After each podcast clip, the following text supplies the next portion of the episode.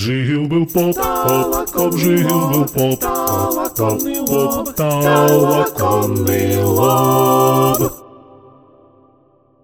Здравствуйте, дорогие друзья! У микрофона снова священник Святослав Шевченко. Сегодня, в день праздника Рождества Христова, бонусный выпуск. Он будет необычен. Это святочный рассказ, написанный мною в начале 2000-х годов. С праздником! Однажды в провинциальный городок на задворках России матушки пришел сочельник. Он особо не отличался от предрождественских деньков прошлых лет. Но было в нем что-то детско-фантастическое. С неба валились огромные хлопья снега, словно там, наверху, кто-то из озорства разорвал большую пуховую подушку. Невольно забывалось, что на дворе цифровой век – Воздух был наэлектризован эпохой основания города Благой Вести. Старинные фасады зданий, оттороченные холодным мехом, будто притаились в ожидании, когда на темном платке небосводе Вифлеемская звезда откроет время чудес. Колокольный звон кафедрального собора созывал всех к рождественской службе – Туда, где тинкали колокольчики, стремилось сердце маленького мальчика, кутавшегося в видавшие виды советское пальтишко и солдатский триух. Но, но у мальца еще было одно важное дело. Он спешил на почту. Путь замедляли сверкающие елочными гирляндами витрины, уже закрывающихся магазинов – Мальчишка, раскрыв рот, разглядывал сказочных персонажей, застывших промеж заиндевелых стекол. Мысль об опоздании подгоняла его к заветной цели. В зале почтово-телеграфного отделения уборщица протирала полы, с ворчанием поднимая разбросанные квитанции. Но вот в последний раз громыхнуло жестяное ведро, техничка, громко распрощавшись, исчезла за дверью. Пелагея Матвеевна уже собирала сумочку, когда в зал вошел изябшийся чумазый мальчонка. Он усиленно отогревал с мороза свои побледневшие руки, перепачканные угольной пылью. По всей видимости, варежек у мальчика не было. Из-под цигейковой шапки на ветерана почтовой службы смотрели большие, с длинными ресницами глаза. Взгляд был умоляющим – на лицо мальчика еще не легла та каинова печать, которая легко выдает в иных детских мордашках наличие дюжего криминального опыта.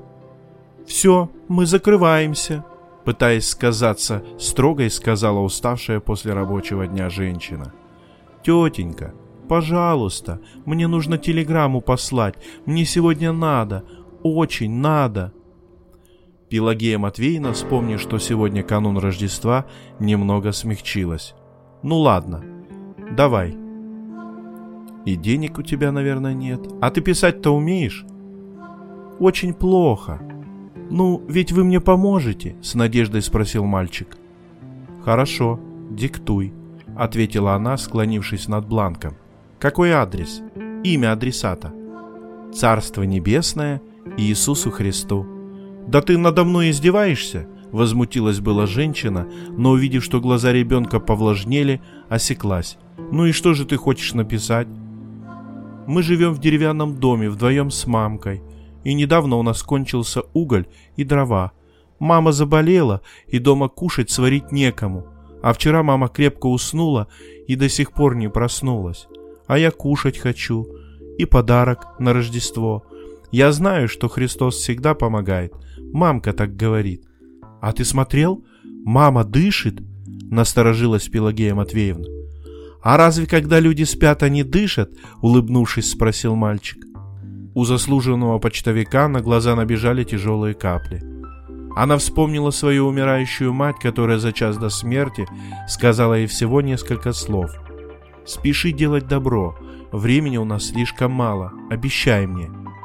Женщина стала судорожно перебирать в памяти свои добрые дела – но с ними было как-то скудно, а те, что нашла, при ближайшем рассмотрении оказались плодами болезненного самолюбия. И вот, теперь перед ней стоял осиротевший мальчик, которого привел сюда, видимо, сам Бог. «Подожди», — сдерживая всхлипывание, уже на ходу шепнула Пелагея Матвеевна.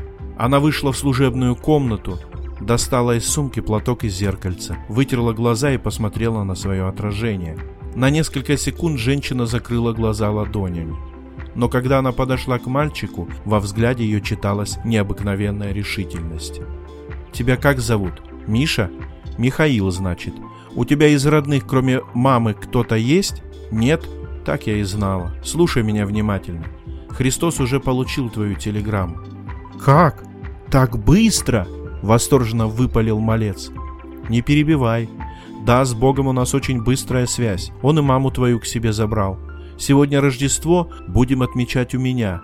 Я живу одна, а еды наготовила на троих. А кто будет третий, не стерпел Миша. Третий? А третьим, если ты не возражаешь, мы позовем к нам Иисуса. Да, да, нет, нет, не возражаю. А в церковь, а в церковь мы пойдем? Обязательно, сказала новоиспеченная бабушка и крепко-накрепко прижала к себе ребенка, ставшего ей за несколько минут самым родным на свете человечком. Впереди хлопоты о похоронах матери мальчика, оформление опекунства, а значит беготня по кабинетам и инстанциям за различными справками. Но ничего уже не пугало Пелагею Матвеевну, уже было решившую на старости лет заводить кошку, скрашивать, так сказать, одиночество. Бог подарил ей внука, а значит все остальное приложится. Жил-был поп, поп, жил-был поп, поп, поп, поп, толоконный лоб.